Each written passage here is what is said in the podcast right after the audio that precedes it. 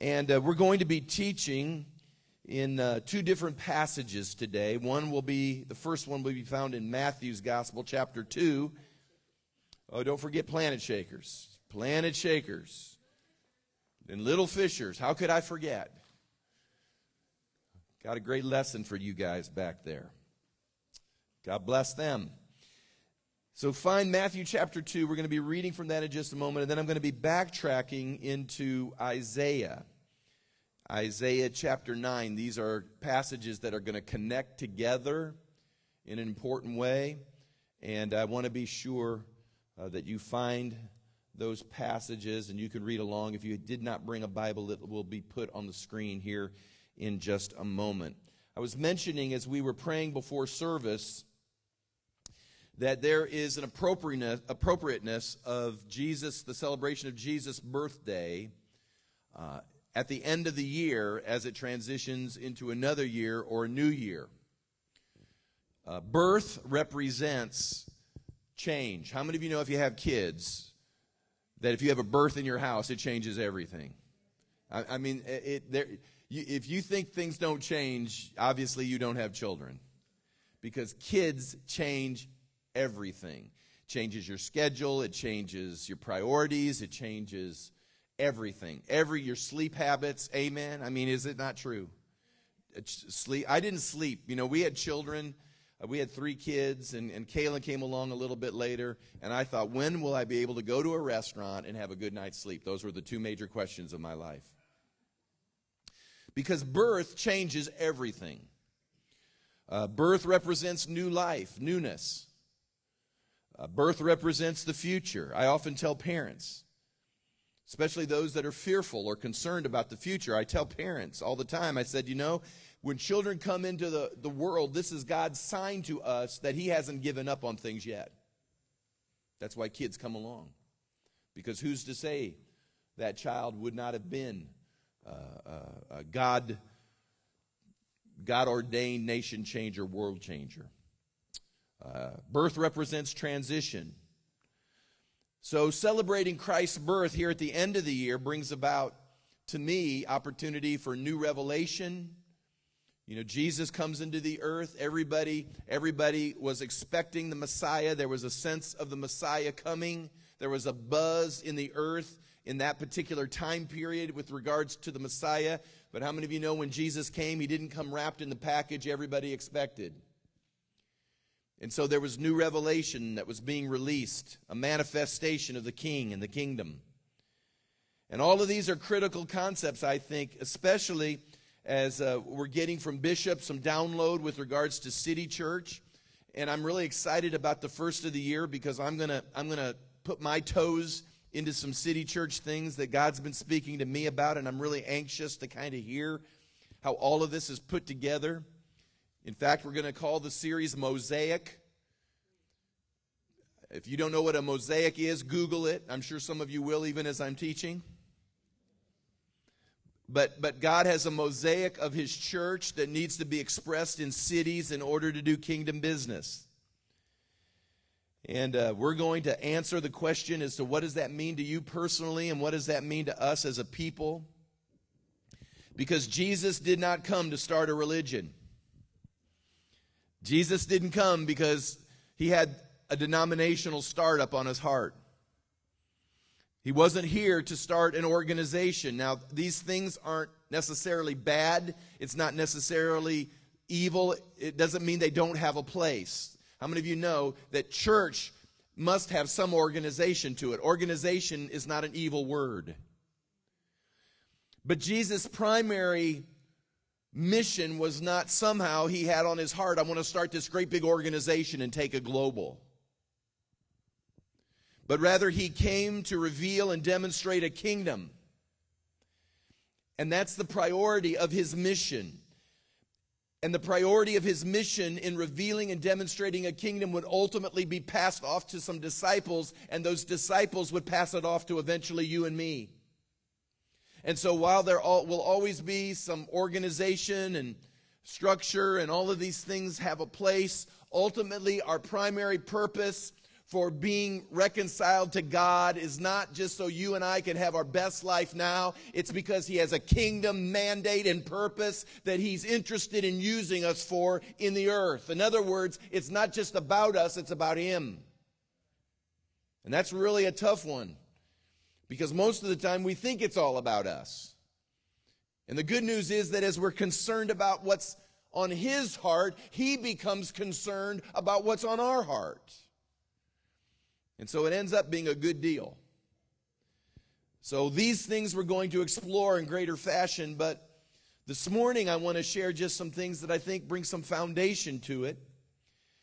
And uh, I've entitled the lesson today, Ruler or Troubler? Which one is he? Ruler or troubler? Which one is he? I'm here to tell you that the, the, the, church, the church doesn't bother the world, but a kingdom does.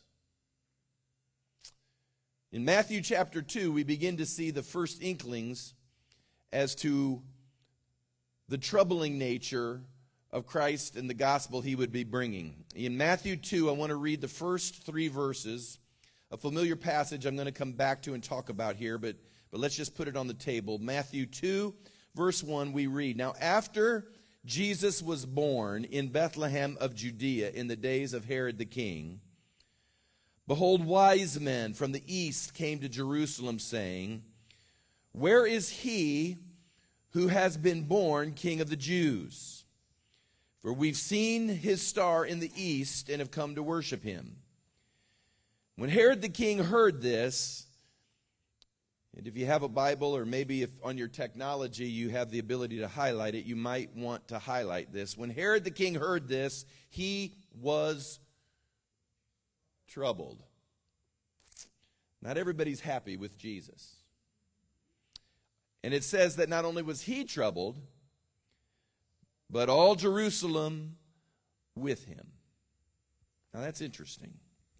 We're going to talk about this in just a moment, but if you have your old school Bible, keep your fingers there, but turn back to Isaiah chapter 9. I want to read a couple verses here. Again, all familiar verses. Those of you that have been in church for years, especially at Christmas time, many of these verses will be familiar to you. Uh, but hopefully, we can maybe drop a nugget or two of something new. Isaiah 9, and I want to read beginning with verse 6. the reason I'm reading in Isaiah is because undoubtedly, uh, these wise men had been reading some Old Testament scriptures. In order for them to have put together that this great star they saw in the sky that eventually God used in order to quicken something in their heart to jump on whether it be horses or camels or I guess if you believe the creche nativity scenes we have nowadays, they all rode camels into town. You do know that, may, that our creches may not be the exact representation of what took place then. So maybe they were on a camel, maybe they were on horses, but they were quickened in their heart for some reason to follow that star that ultimately got them to the place Jesus was living. And uh, a, a, a scholarly guess is the fact that they had been reading the scriptures because they were putting some things together. They were connecting some dots. And I personally believe that one of the portions of Scripture that they had to have been reading was this one in Isaiah chapter 9, beginning with verse 6. And we read, For unto us a child is born, unto us a son is given. Now listen. And the government will be upon his shoulder, and his name will be called, and I'm, and I'm going to do a little etymological work here, okay? Because there's some commas. You know, translators, I, I, wish I wish everybody wouldn't it be great if we would have all been born in Hebrew or Aramaic culture and we could all read the original text and we wouldn't have to rely on translators because translators are always wanting to help us understand better. But I just want to help you understand better that there are times punctuation is put in because they think it helps, but sometimes it doesn't. And here in this particular instance in the Hebrew, this is how it reads. And it says, And his name will be called Wonderful Counselor, not no comma. Wonderful Counselor, Mighty God, Everlasting Father, Prince of Peace. These are the names that this, this Messiah will be called. Verse 7 Of the increase of his government and peace, there will be no end. Upon the throne of David and over his kingdom, to order it and establish it with judgment and justice from that time forward, even forever. The zeal of the Lord of hosts will perform this. And we'll stop there. We're talking about ruler or troubler. Which one is he? Now, I have found preaching for almost 35 years now, uh, through the Christmas season, can be not only a blessing, and it is, but a lot of times it's frustrating because you have only so many passages of the Christmas account that can be taught from. And after doing this for 35 years, you say to yourself, what more can be said that hasn't already been said? Everybody knows the Christmas story. If I asked you to tell me the Christmas story, you could basically outline kind of the story and the things that happened, and everyone knows it. And so when we get to Christmas, a lot of times for me, it's like, okay, Lord, I know it's probably good just to review the facts, to review the incident, but, but every now and then it'd be good if we could get a new insight here, if we could get some understanding. This is a important, pivotal event and uh, I don't want to miss any concept or nuance that may be here that can help me understand some things with regards to your master plan of sending Jesus into the earth. And so, out of this particular passage that I read to you concerning the wise men, and, and let me just say a couple of things which you may already know, uh, but these are things you can tuck away. That the reason the reason oftentimes you see three wise men at the nativity scene isn't because we know that there were three wise men, it's because of the three gifts that are mentioned, the three categories gold, frankincense, and myrrh. So people have asked, they said, really, there were just three of them. We don't know. There could have been as many as nine of them, maybe 10 or 12 of them. We don't know. But it was categorized as three because of the gifts. It never says there were three wise men. And by the way, in the language, it never doesn't say, you know, sophos anthropos, which is wise men. It, it says magi. Magi. There were three magi. Now, these magi were obviously wise men. I was going to say wise guys, but that's probably not a good way to put it. They were wise men because they had sense enough to move to go worship the Christ child. But Magi, again, these things you may know, we're just, we're just reviewing sort of the scene. The Magi were, were a caste of philosophers that came from Persia, probably, which would be the Iran Iraq area. And uh, they were a caste of philosophers, astrologers, or astronomers. Uh, they would be those who were scientists that may study the stars and uh, they would read the, the ancient textbooks of different religions. We don't know that they were, they were Jews or they were, they were God followers or Yahweh followers with regards to the Jewish religion, but they had obviously read the scriptures. Because here in this account, they're able to put some things together. God was able to move on their heart, and they become sort of this notable, even intricate part of the story. And so when they see this astrological phenomena take place of the star, they know enough of the Jewish prophecies that, it, that it's relating to a Messiah. And uh, as we shall see, uh, while they may not have been technically uh, a part of God's people, they were indeed technically far more o- obedient and expective than most, expecting than most of God's people. I mean, all of Jerusalem was a buzz, but they weren't going to worship Jesus. They were troubled by Jesus. But here we have these Persian magi, they're wanting to go and worship the Christ child. And so they show up in Jerusalem. In fact, they show up in Jerusalem instead of the prophesied Bethlehem. Now, they'd read the scriptures. We know that they had to have known the scriptures. But they show up in Jerusalem, despite the fact that the Bible tells us that Jesus was to be born in Bethlehem in order to fulfill the scripture of where that birth would take place. But they show up in Jerusalem. And so for me, I just kind of asked the question why in the world would these scholars, who obviously scanned the scriptures of that era carefully, how could they miss that part? How could they miss the prophecy concerning Bethlehem and instead show up in Jerusalem. Why Jerusalem? Why would they show up there? Well, the Magi made some first century assumptions that I think a lot of us make. Um, the kings in that time period are born into palaces. Would you not expect if a king was coming that he would be born in a palace? I don't believe that any of us here would believe that kings would be born in garages. Uh, nobody in the United Kingdom, for example, uh, Prince Harry or Prince Andrew, they were not born in garages, they were not born in alleys, they were born in palaces. And so they had an assumption, I would assume, that kings come to palaces. And where would a palace be? Well, that would be in Jerusalem. That's where the action is found. If you want to find out where the action is, you always go to the nation's capital. You always go to where the palace is. That's where God's, that's where God's action is. And, and so they decided as they're going that they're stopping in Jerusalem because obviously God would move in the nation's capital. I just want to say this out loud wrong. It's good for us to remember that, that the action isn't in Washington, D.C., the action isn't in Columbia, South Carolina. The action isn't in the palaces of the notable, the noble, and the rich. Sometimes God's greatest actions are on the other side of the tracks. Sometimes God's greatest work is where you least expect it. One of my favorite quotations is from Tozer. And this is what Tozer said. I've committed it to memory. He said, God is hiding his heroes. And the day will come when they will arise and the world will wonder where they came from. That's exactly what God did with Jesus. He puts Jesus into Bethlehem because who would have expected that instead of Jerusalem?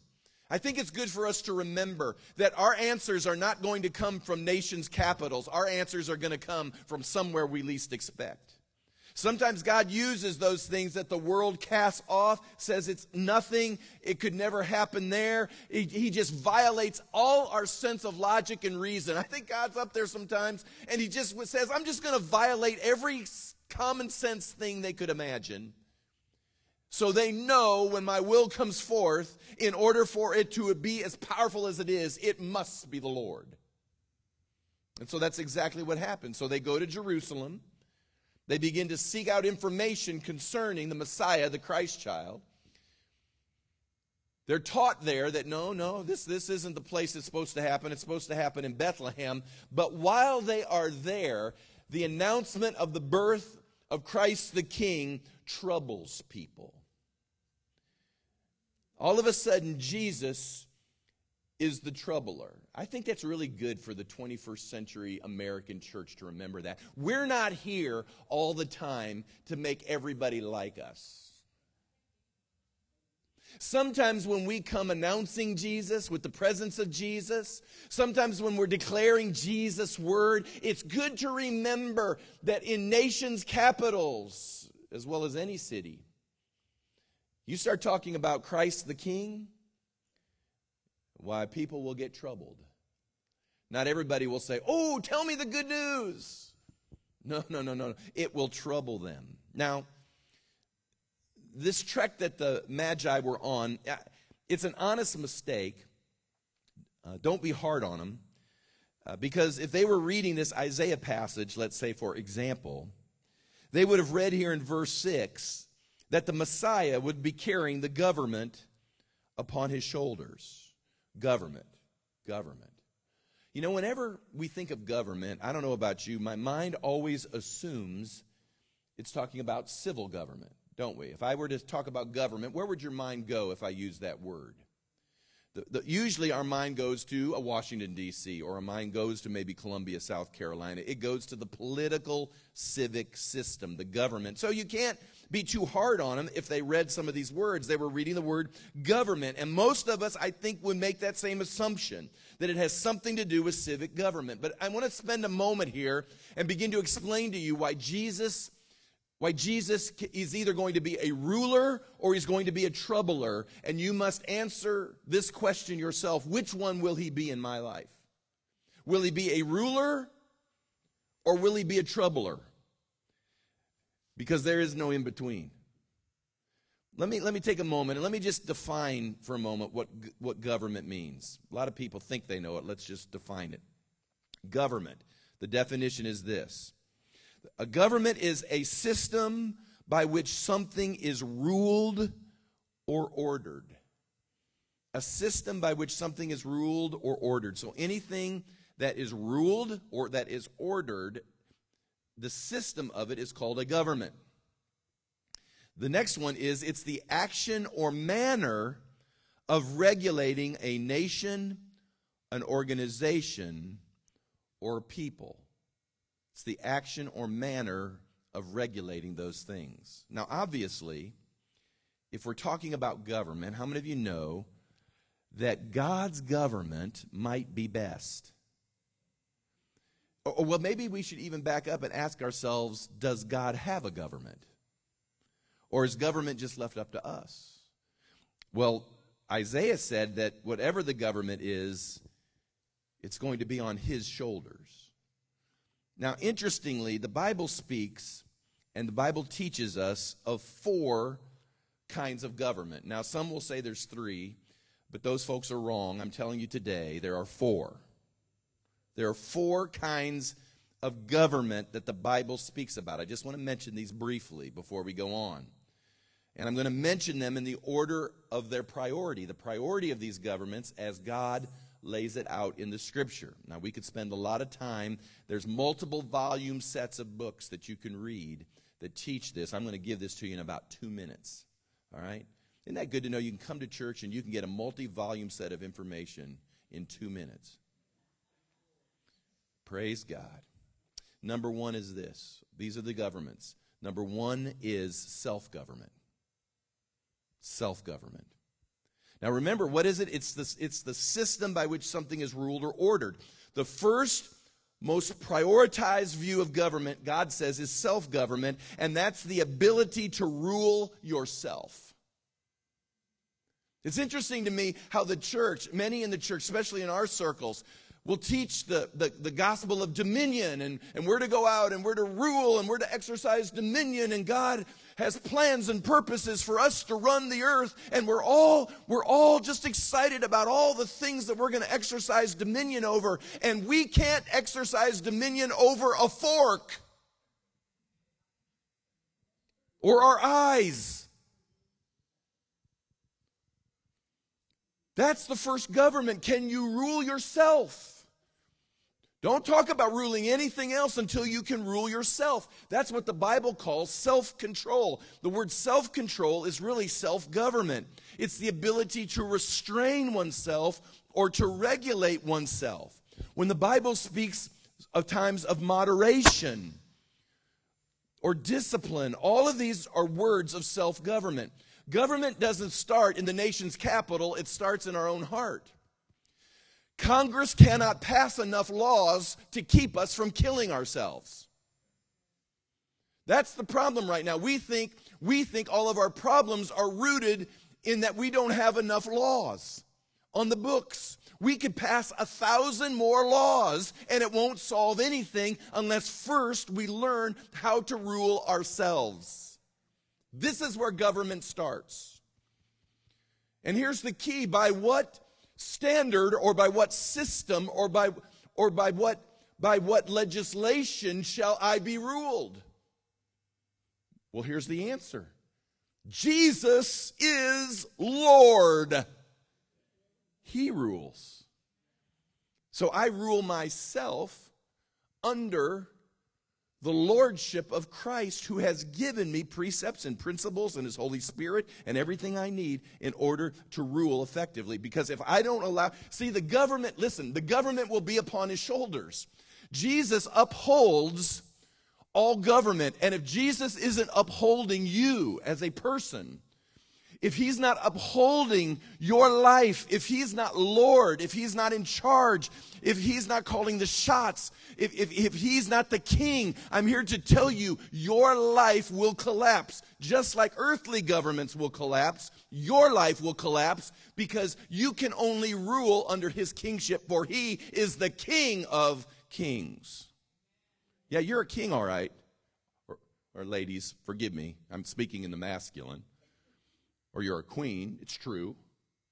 You're a king's kid, but he's the king of kings. That's the first government, self government. The second form is family government.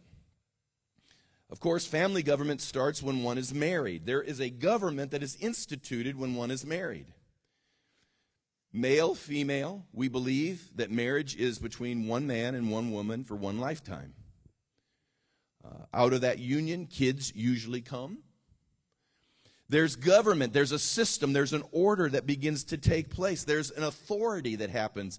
Decisions have to be made in that government, and God has a way that these things should work. In that family government, there's protection, there's resourcing, there's funding. God has a pattern for success. So priority one is can I, can I rule myself? Priority two is that I have a family, and in this family, this is where we find God's order. And hear me when I say this that now Jesus will uphold that government as well. Because if Jesus isn't Lord in the family, how many of you know there's going to be strife and confusion and chaos and anarchy and double mindedness? And I could go down the list because Jesus isn't, he, he doesn't share his kingship. He's Lord of all family government. Now, you see, we haven't even got to civic government yet, have we? Number three is what I would call spiritual or church government, that there has to be a way of gathering God's people. It's interesting that the Greek word for church is the word ecclesia, or ecclesia. You'll sometimes hear it pronounced that way. Ek meaning out, ecclesia coming from the Greek word kaleo, which means to call.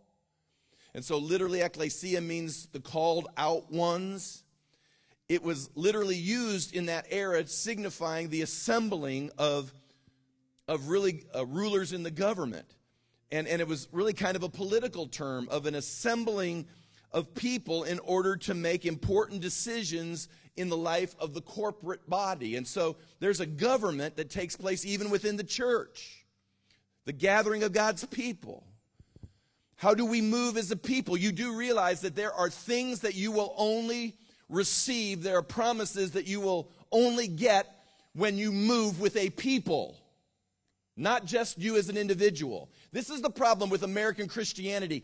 We have taken American Christianity and so individualized it that we don't think we need anybody anymore. We don't need to link up. We don't need to be in covenant. We don't need to gather. I can just sit in my bed in my house and turn on my television or my YouTube and hear somebody teach me, and I don't have to be with anybody anytime anymore. It's just me and Jesus, and that is not the gospel. If you think that's the gospel, you haven't read your Bible. Go read the children of Israel. They couldn't get to the promised land until everybody got on the same page, and their promises were for either all of them or none of them. That, I tell you, the, the, the Exodus and the entrance into the promised land really bothers me because what it says is, it says that even though there were two people who were ready to go in, the rest of them didn't want to go in. The two people didn't get to go in because of the knuckleheads who weren't going to go in. And you know why that bothers me? It's because I know there are some things that I will never receive because of the linkage and other people who are bound by whatever fear or anxiety or whatever it may be. And I'm telling you, that's why it's the city church. The reason the church has not conquered cities is because we refuse to get together. Amen. There are some things that will never happen in Charleston until the church decides it cannot do it alone. No one church can do it. No one person can do it. It will never happen. And, and we will forever be frustrated or preach promises that have no ability to come to pass because we refuse to link with our brother for whatever reason. That's government. Government is how is that ordered? What does that look like? And it's going to be a question that has to be answered, even for the city church. What does that look like? How does this run? How do we get on the same page? Government will be a big question. Then finally, number four, we finally get to civic government. God does indeed want nations to run under his lordship. He wants cities to run under his lordship. Listen to me when I say this. Jesus upholds all government. When, if, if America finally, now I, there, there are sounds of hope these days. And again, I'm not, I'm not, this is, this is not meant to be a political message, but now that I'm in civic government, I guess it will have those overtones. Whether you like our president or not like our president. And I could go through every president we've ever had. You may like him or you may dislike him. But here's the deal Jesus upholds all government. And the minute we turn our back on Jesus is the minute that nation begins to collapse. There's no such thing as neutral. That's what Jesus, Jesus, I didn't make this up. Jesus said, You're either for me or against me. I'm not the, I'm not the first one who said that. Jesus was. Hear me when I say this nations are not neutral. Every nation will either honor God or dishonor God, and the nation that dishonors God will eventually find itself on the ash heap of fallen nations like Rome and Greece, and I could go down the list of fallen nations. You don't see Macedonia anymore, do you? You don't see Babylon anymore, do you? You don't see Persia anymore, do you? I'm here to tell you, you won't see America here in a few years unless we learn that we got to honor God as a people. These are governments.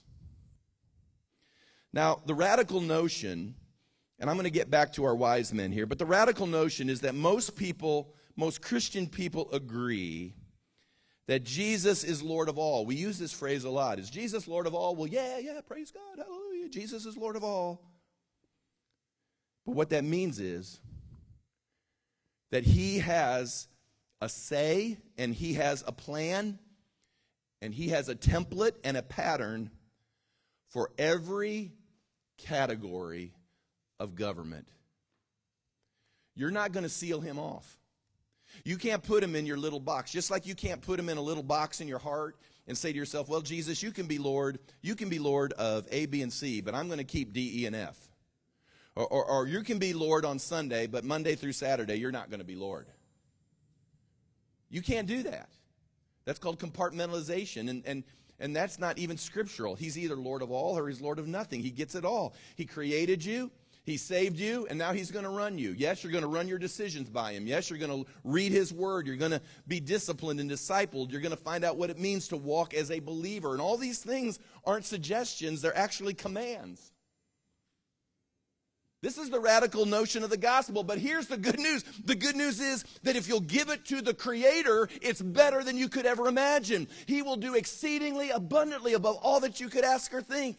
He has, the blessing of God will not only come upon you, the Bible says, it will overtake you. You would think people would be tripping over themselves to give their lives to a Lord who says, if you'll let me be in charge, I will make it unbelievably great for you. Does it mean that you'll get to spring out of every challenge? No, but I'll be there with you. I will never leave you. I will never forsake you. I will walk with you. You will prevail. You will triumph. You will conquer. You would think people would be tripping over themselves with this good news, but instead of letting him be ruler, they are troubled. Oh, Jesus, Jesus, he's going to cramp me. He ain't gonna, he, you mean he ain't gonna, he ain't gonna let me do what I want to do? No, not all the time. And so you have to ask yourself, is he, is he a ruler or will he be a troubler? What is it? You know, Bishop Fred said something a few weeks ago. He's been he's been teaching us, and my mind spins when he gets up here and shares because I'm just I'm hearing the voice of the Lord. But he said something, and if I if I missay it, then you can correct me on a, on another occasion, I guess. But I guess you get one you get one shout out. I guess I shouted out to you one time, so you get you, you get a shout out, a free shout out. I think it was something to the effect that there is no government, I'm, I'm trying to quote, there is no government except through the city church.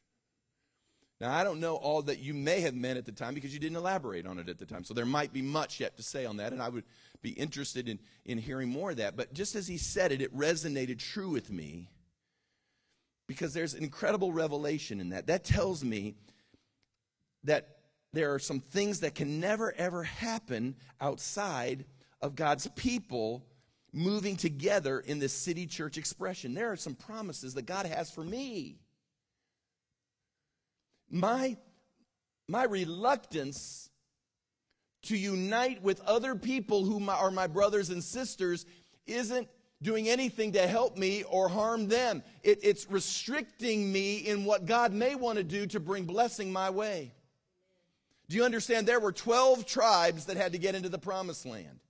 It wasn't one tribe saying, Let's not tell the tribe of Gad we're going in today.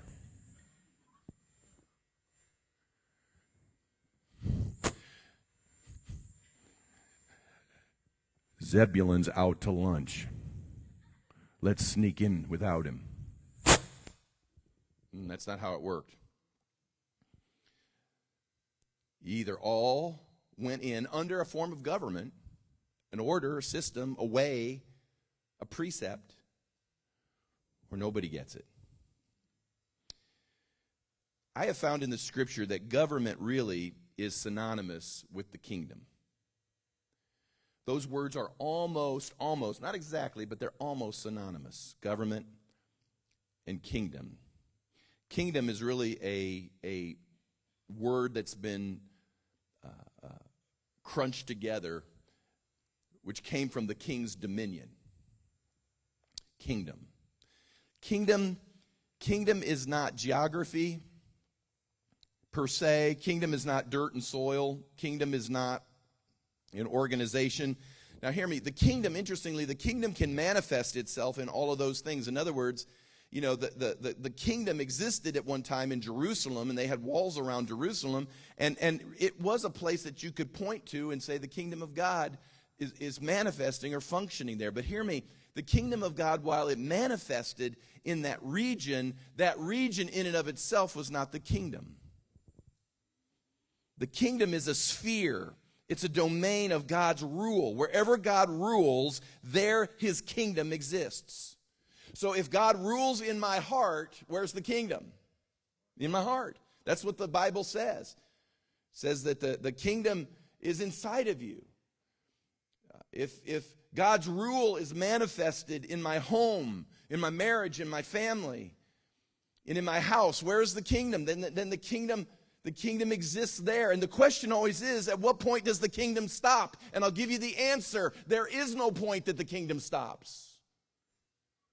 The kingdom keeps growing and manifesting. What it said here in verse 7 is that his kingdom, his government, and peace, there will be what? No end. There is no boundary. All four areas of government are commanded to express the kingdom of God. Jesus is the King of Kings.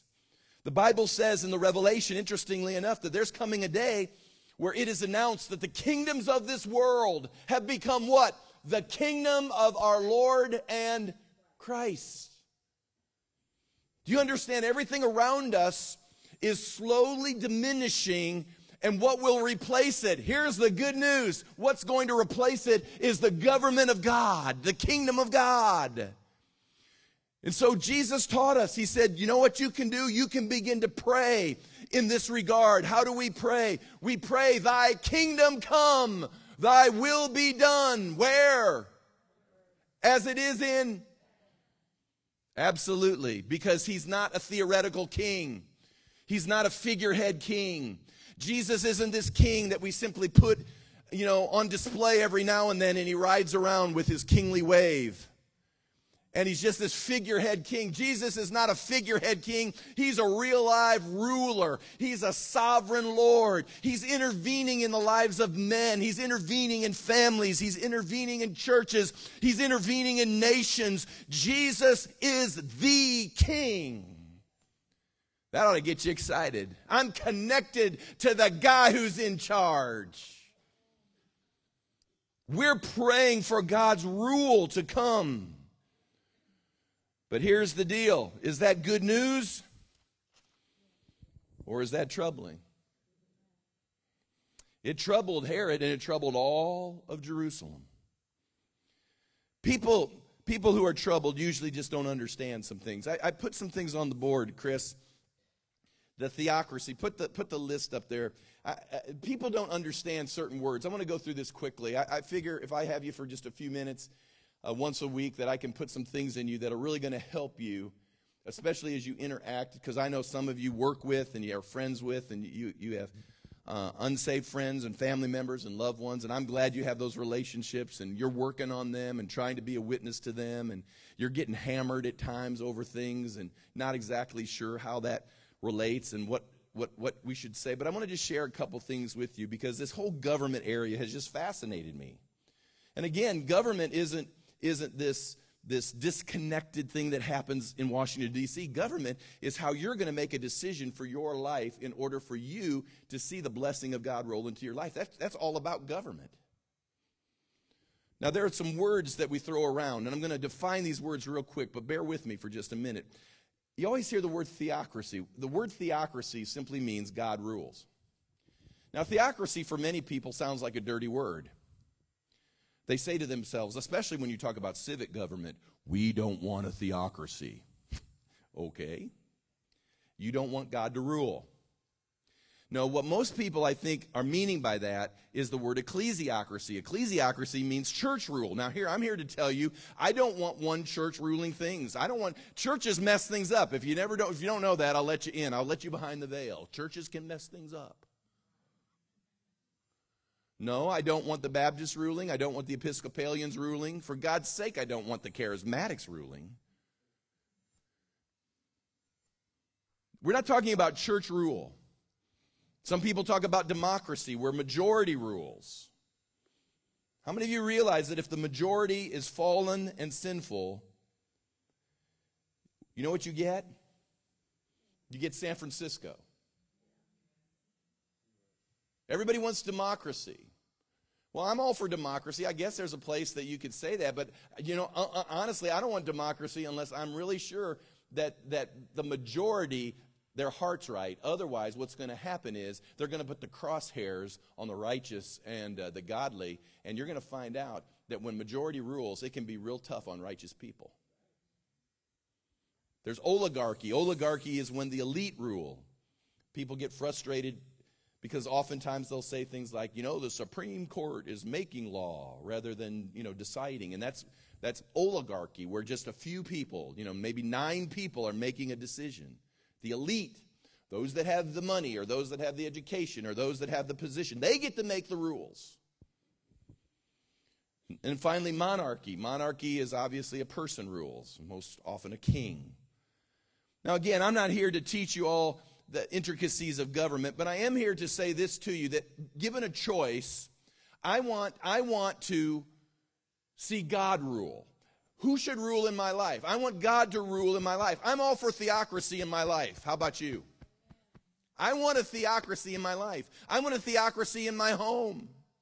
If you're a business owner, I would assume you would want a theocracy. You would want God to rule that business. Now, I understand his rulership gets conduited through people, so I get that. But ultimately, you would want God to rule.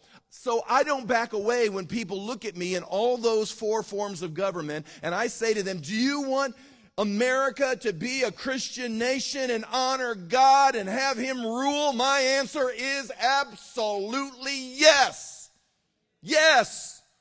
For the nation that honors God will be blessed by the Lord. The Bible says, when the righteous rule, the people rejoice. But when the wicked rule, the people groan. And there's a whole lot of groaning going on. But we've, we've, we've been so concerned that if we start declaring Christ's kingship, people get troubled. And we don't want to trouble the earth. Oh, we don't want to trouble the city. We don't want to trouble people. No, no, we want to relate to them. We want to be one of them. We, we want to be able to say, man, I get it. I'm where you're at. Listen, listen, I can relate to people in as much as I may have been there at one time in my life. But here's what the church's role is, is to look people in the eye and say, I get where you're at. I'm really sorry for where you're at and we're compassionate for where you're at. But the good news is, is that if you would let go and let Jesus be king, he would get you out of where you're at. But people get troubled. Oh. That means he may, he may ask me to do something I don't want to do. Well, he might. He might. That's, that's the deal. The, deal. the deal is you don't get to sign a paper and, and add caveats in it. You don't get, you get no exceptions, contingencies. I'll sign a contract, but I'm going to write a few contingencies here. nuh Jesus says, well, then you, you go do life. When you're, when you're ready, when you're ready for lordship, I'm ready to, to help in that regard. I want to give you three things real quick to know about Christ's rule. Three quick things. I'll probably be done early today, and everybody can say amen. Three things. Number one is this the foundation of his government. Listen, no matter which one we're talking about, the Bible says that Christ upholds all governments. So if he's not upholding your life, if he's not upholding your family, if he's not upholding the church, if he's not upholding our nation, it's going to collapse. That's the foundation. The foundation is Jesus upholds. The government will be upon his shoulders. Anything that's established has to be established upon him. Anything that walks away from him will fail, it will fall. And this is the part that America, well, America as a nation, states almost without fail, and, and individuals, all of us, we're walking away from his lordship, his kingship. I just, I'll go there. Even churches are. Churches, churches won't preach the whole counsel of God. And because they won't preach the whole counsel of God, but they'll only preach the dessert stuff or the fun stuff or the neat stuff or the inspiring stuff, if they won't get down to some of these other precepts, he's not upholding it because how many of you know that in his kingdom, every precept's important? That's the foundation. Number two, the attributes of his government. Now, this is, I think this is a good news thing because it says that the attributes are that he is a wonderful counselor. That means that he has wisdom, amazing wisdom, far beyond earthly wisdom. It, it means miraculous wisdom, it means supernatural wisdom. Says that, that the attribute is that he's mighty God, he's powerful. How many of you know Christ is powerful? Right now, if we have nuclear weapons from North Korea pointed at us here in America, I want to know that I'm covered by the Almighty. And that I'm not subject to some madmen halfway around the globe. And the reason we're going to have a major nuclear fallout is because we have walked away. So I'm praying, I'm praying, Lord, send awakening, send revival, cause this nation to again get on its knees and cry out to God. Because I'm here to tell you, Psalm, we need Psalm 91 like we've never needed it before says that he's everlasting father, security, stability, all the concepts of fatherhood being there. The Prince of Peace, he's, he's the author of all peace. And I've often said that you never know how important things like peace is until you lose it. Nobody ever thinks about those lovely intangibles, I call them, like, like hope and peace and joy. Everybody feels like they can negotiate away these intangible things that's not that important until you lose them. And then once you lose them, they're invaluable. How much would you pay for peace? How much would you pay for hope? How much would you pay for joy when there doesn't seem to be enough money to buy it anymore? These are the attributes of his government. And he says that upon this government, there will be justice and righteousness Golly, there's so many things we could talk about with regards to justice and righteousness. But these are his attributes. We're living in a time period where we're calling good evil and evil good. There's no justice. I'm just, I'm watching, I'm, I'm watching the very fabric of people's lives and, and a culture unravel because we will not embrace the notion that he is king, he is ruler, Instead, we see him as a troubler. Oh, if, if, if, you, if you put Jesus in a public school, it causes nothing but trouble. We can't, we can't pray at football games anymore, it just causes trouble. We can't pray at city council, county council meetings, he's the troubler. Lord, we can't do anything anymore. You can't go on the street and hand things out because it's just troubles. Oh, there's somebody over in a corner Oh, yeah, yeah, it's that atheist over in the corner. There's only one of him, but he's troubled, so let's just shut down the whole deal. Is he a troubler or is he a ruler? And then finally, number three, and we'll wrap it here the scope of his government. Listen to this the increase of his government and peace, there will be no end. This is the good news. It's, it's what I come back to. You may not like him, but you can't stop him. you may put everything up, take him to court. The Supreme Court can send its rulings. Everybody in this world can do whatever it wants to do to think it can stop the gospel, and I'm here to tell you that try to stop it and it'll grow even more. They've tried to oppress it in China and it's caused an awakening. They tell me there's an underground church right now in North Korea that would boggle the mind. You can't snuff out Christ and the gospel. That's just an anointing. His reign is winning. His reign is broadening. Sometimes it doesn't feel that way, but I'm here to tell you the scope of his government is ever increasing. And I'm involved in that ever increasing. Doesn't matter how it looks, it only matters what his word says.